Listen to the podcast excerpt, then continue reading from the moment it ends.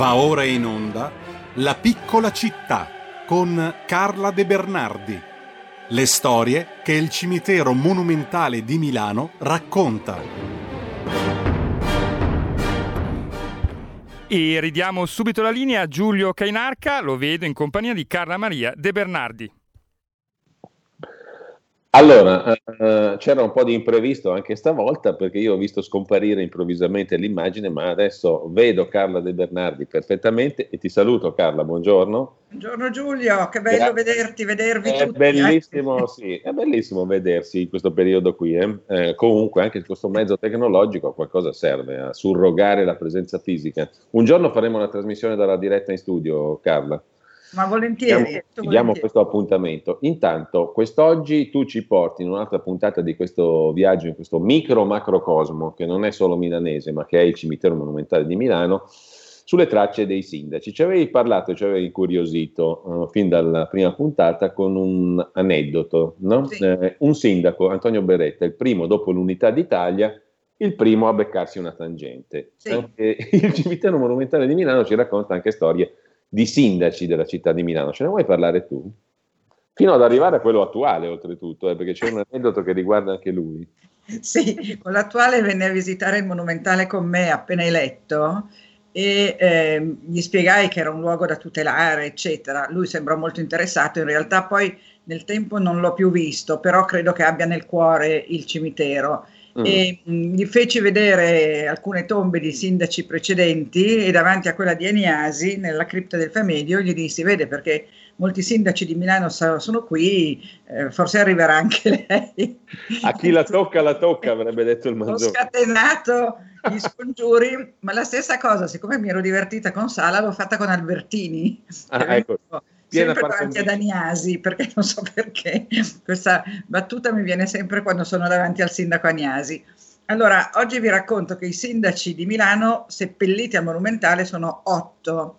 Eh, ma ne approfittiamo anche per ricordare un attimo Tognoli appena scomparso, che credo certo, che sia stato certo. un sindaco che tutti i, i, milanesi hanno nel cuore. Io lo vedevo alla Scala, alle prove della Scala, era un grande mh, appassionato di musica.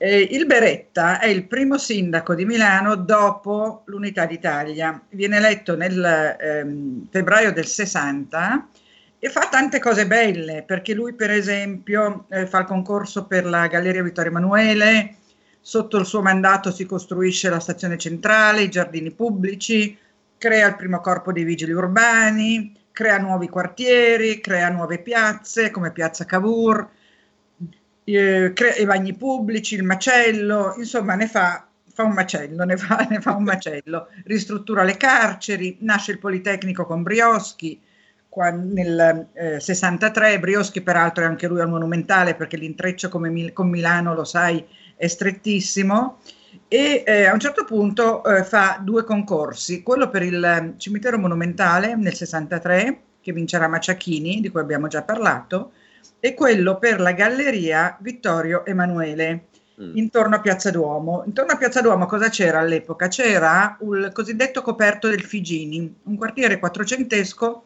abbastanza malfamato. C'erano bottiglierie, c'erano mercati, c'era un po' di, un po di diciamo, sottobosco milanese. Lui abbatte il, fa abbattere il, il coperto del Figini, fa questo concorso e lo vince un architetto bolognese, Mengoni, che è sepolto al Monumentale, inutile dirlo. Mengoni vince con un progetto che si chiamava Dante, lo ricordo perché eh, eh, è importante anche simbolicamente, vince il concorso e partono i lavori. Partono i lavori, ma nel ehm, 1867 eh, viene fatta una prima inaugurazione, che non è però completa, manca ancora l'arco, mancano ancora delle parti. L'inaugurazione vera sarà fatta nel ehm, eh, 77, ma non ci sarà più Beretta. Cosa ha fatto Beretta? Beretta intanto ha affossato il bilancio comunale perché ha acquistato a carissimo prezzo dei palazzi da suo cognato. E quindi questa fu la prima cosa, diciamo, che eh, non era proprio limpida e che infatti gli verrà poi rinfacciata. Ma la seconda cosa che fa compra dalla società francese che vende a, al sindaco, al comune, il ferro per costruire la galleria, che si chiamava, eh, no, non era francese, scusatemi, era inglese, si chiamava City of Milan Improvement Company Limited. Mm. Lui cosa fa? Lui cosa fa? Eh, vende molto più ferro del necessario e poi va da Mengoni e gli dice, caro Mengoni, tu lo devi nascondere questo ferro. E dove lo devi nascondere? È nella volta e nella galleria. Ovviamente questo avrebbe appesantito di molto la galleria. Infatti Mengoni fu costretto praticamente a aggiungere un piano. Questo fu scoperto, venne scoperto e quindi questo scandalo eh, costrinse Beretta alle dimissioni. Beretta poi morì in povertà, quindi fu punito, no? Perché mm. eh, pur essendosi molto arricchito con la, con la vendita dei palazzi al cognato e con questa grande tangente, finirà per morire in povertà. Cosa succede del povero Mengoni? Il povero Mengoni, alla vigilia dell'inaugurazione, eh, esattamente il 30 dicembre del 1877, mentre era a cena con gente importante, perché il giorno dopo ci sarebbe stata appunto questa grande cerimonia, a un certo punto si mh, allontana da tavola e dice devo andare a fare un controllo sulla, sul ponteggio. Va su un ponteggio e non torna più. Non torna più perché da questo ponteggio lui cade. Allora qua ci sono diverse versioni. C'è chi dice che lui fosse molto stressato perché mh, il re, che era morente ma lui non lo sapeva, aveva appena comunicato che non sarebbe intervenuto all'inaugurazione e lui rimase malissimo. Come motivo per suicidarsi mi sembra un po' poco. Mm. Altri dissero che era stressatissimo per i lavori che erano durati dieci anni e, e che quindi non ce la faceva più e decide di farla finita.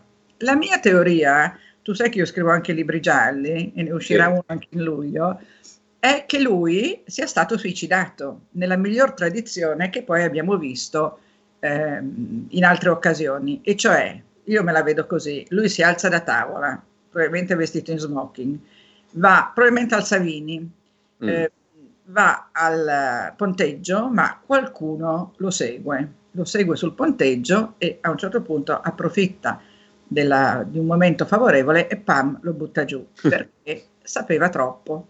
Questa eh. cosa l'abbiamo vista accadere poi alcune volte in alcune vicende politiche finanziarie milanesi, no?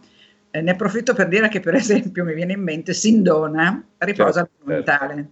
Anche lui. Anche lui. Eh, riposa anche la Bonomi Bolchini, che è stata la signora della finanza milanese che con Sindona era molto amica. E questo è sempre il solito discorso di tutto quello che succede al Monumentale, che mette insieme la città e la nostra storia. Beretta fu il primo sindaco, il secondo fu Bellinzaghi. Bellinzaghi era un conte, la sua edicola è molto bella, molto maestosa, e Bellinzaghi, eh, anche lui fu un sindaco importante, ebbe due mandati dal 1867 al 1892. Lui eh, fece cose molto importanti anche lui perché? Perché Milano aveva bisogno di tutto. Pensiamo che siamo eh, a, nella seconda metà dell'Ottocento, prima c'erano stati gli austriaci, anche Maria Teresa aveva fatto delle cose buone, però insomma i sindaci si danno un grande affare. Bellinzaghi è il secondo sindaco che dà a Milano la veste che conosciamo oggi. Inaugurò il trasporto pubblico, fece la stazione di Cadorna, fece l'annessione dei Corpi Santi. I Corpi Santi, pochi sanno cosa sono, ma sono dei comuni limitrofi a Milano, quelli fuori dalle mura.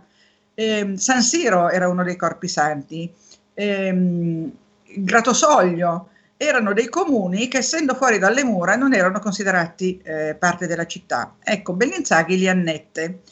Eh, nel 1876, durante il suo mandato, nasce il Corriere della Sera. Nell'81 l'esposizione nazionale e internazionale ai giardini pubblici.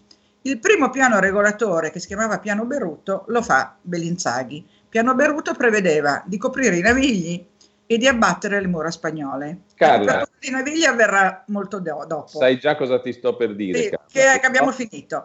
Dico ancora solo che molto importanti furono Mangiagalli, eh, Caldara, gli altri sindaci ve li nomino e basta, Filippetti. Eh, non lo so, però magari se, se, tu reputi, a me vale, secondo me vale la pena di recuperare la prossima puntata. Allora, la prossima puntata possiamo parlare di, ti dico subito. A parte che, che tu mi hai intrigato moltissimo con Sindona e la Bonomi Bocchini, eh, devo dire quindi quello Anche sarebbe un capitolo. Un divertente. Il mondo della finanza sarebbe un capitolo a parte, partendo da quei due lì. Eh, sì, sì. C'è anche un aneddoto divertente su quello, divertente, poi sai, io dico divertenti, eh. ma poi eh. non è il termine esatto. Comunque sì, possiamo ripartire da altri sindaci. Partiamo da lì, dai, poi la settimana prossima ci ritiriamo le fila della, della, della... Ok, ricordami che ripartiremo da Mangiagalli. Benissimo, che dice qualcosa anche in tema di medicina.